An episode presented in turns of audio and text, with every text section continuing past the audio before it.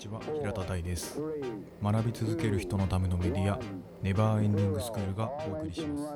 今回は友人の栗原くんとエヴァンゲリオン新劇場版9の感想を話した前編です。エヴァの新劇場版の9ですけれどもどうでしたか？いやーなんか頭ぶん殴られた感じで なんかこうあーツバメがいそうなんだよなエヴァの歯がやっぱ見たかったエヴァっていうかちょっとうん。ハッピーなテイストだし、はいシンジ君もしっかり行動できて、うん。ある意味成長した姿が見れたわけ、うん。でこれをさ、うん。良かれと思ってねまあ行動したシンジ君がことごとく裏目に出ててさしかもうん。大人の思惑に巻き込まれてこう大切なものを自分で失ったっていうことをこう知らされるわけで、うんうんでうんうんうん。でそこにさこう、うまあ、失意に落ちるわけだけどでも失ったものをなんとか取り戻そうと思って、こう、まあ、うん。希望であり、まあ、食材の気持ちもあってこうあがいて。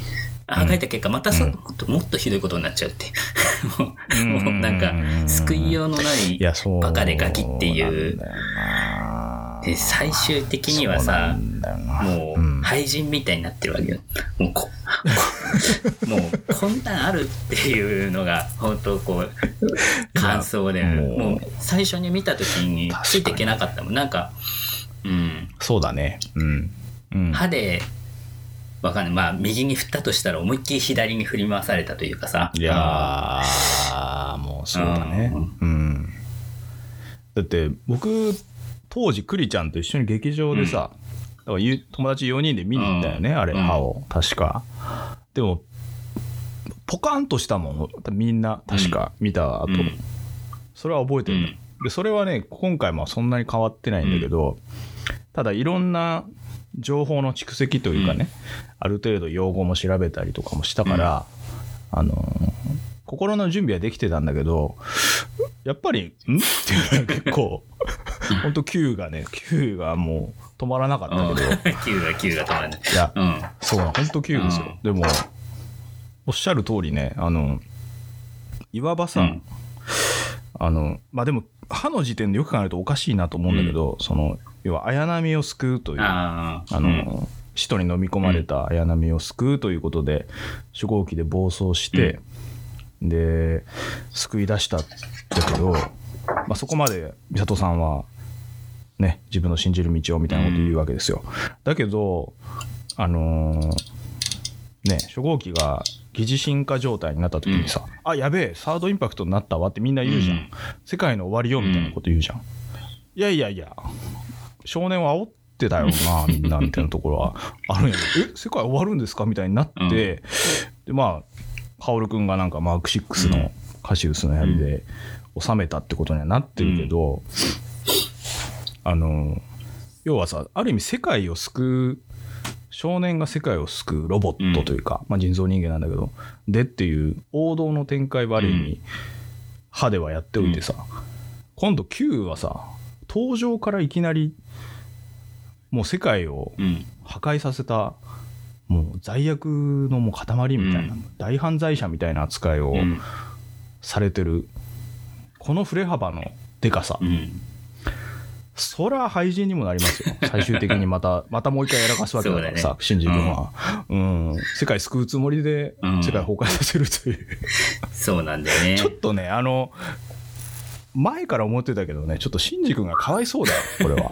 あの14歳の少年にね背負わせるものではないこれは、ね。本当に。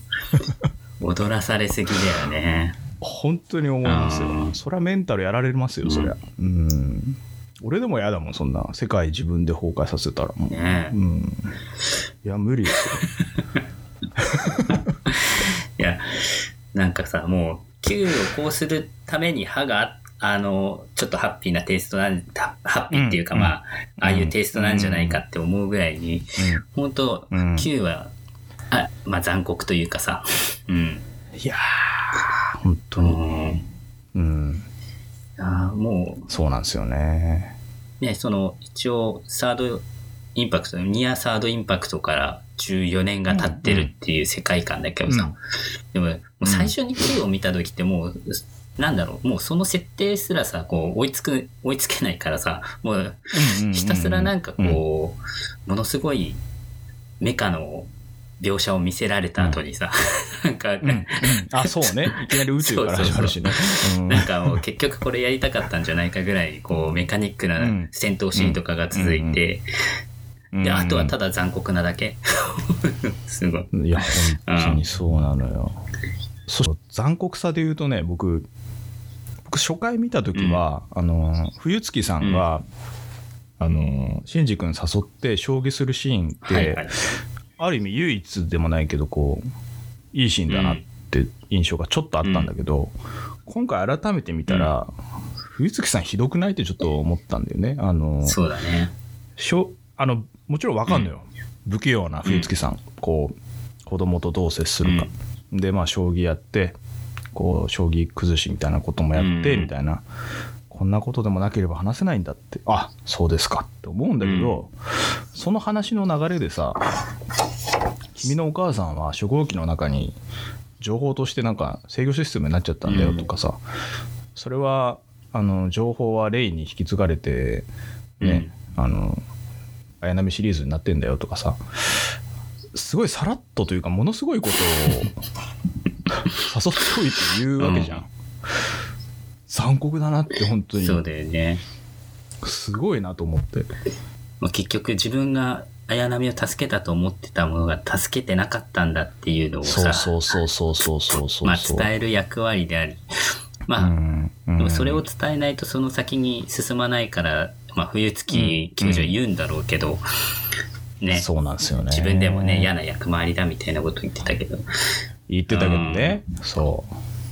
まあ結局薫君と仲良くさせて、13号機第13号機に乗せさせて、まあ下までねリリースのしいる、うん、セントラルドグマまで行かせるためのもちろんあれだったと思うんですけど、要はこの台本を書いてるのが玄道さんってことになるわけだから、新次君追い込み計画ね、うん、ほんとひどい父親といかね。そううだよね。心をボッキボキに折ってさ、で、薫くんの甘いささやきがさ、こう、うん。あの、新興宗教じゃないけどさ、スーッとこう、なんだろう、心を奪っていく様がさ、すごいな。って。いやもうそら薫君好きになる。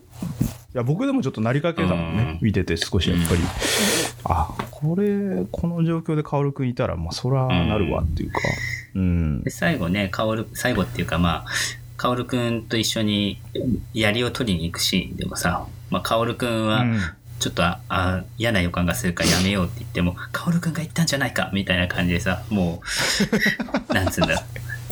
原原点主義というかさ 書かれた通りのことをやるべきなんだみたいなそれが自分の、うんうんうん。まあ、やらなければいけないことなんだっていう使命でありみたいなさ、うんうんうん。でそこにすり替わっていく感じ、まあ、それをやっちゃってさまた余計にこう、え 世界が良くない方向に行くんだけどさ いやーそうなんですよね。歯の最後にうん。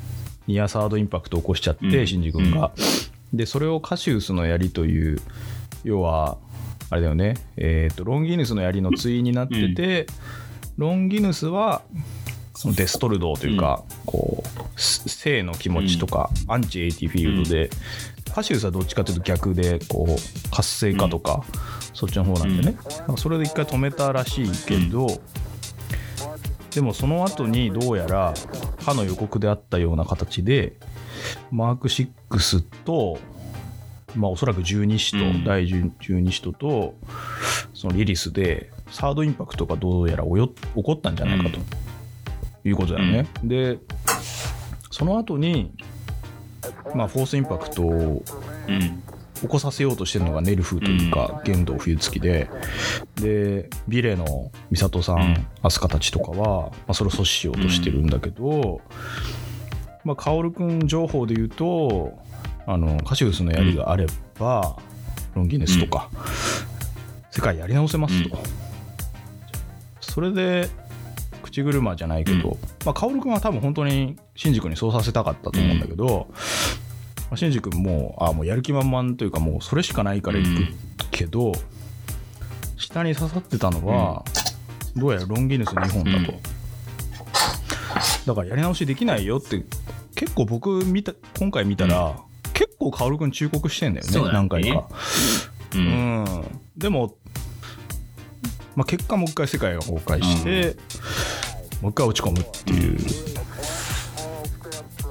まあ、飛鳥が言う通り本当にガキといえばガキかもしれないけどうんこれは玄道さんが悪いんじゃないかなとはちょっと思ったけどねうん そうね。子育てというか子育ては悪くないけど 育ててないわね。玄道さんこういうことするからこうなんだよっていう当たり前なんだけど、うん、自分が世界に対して何かできるっていうのはおこがましいみたいな感じだよね。基本的にね。いやー、うんそうなんですね。うなんかそんな、そうなんそんな風に思って何かをしようとするとまあたちまちいろんなものを壊しちゃうぞみたいな なんかうーんそれはなんかこれでもかって突きつけてるような感じもするしね。ううんん、うんうんうん。Spotify や Apple Podcast でフォローをお願いします。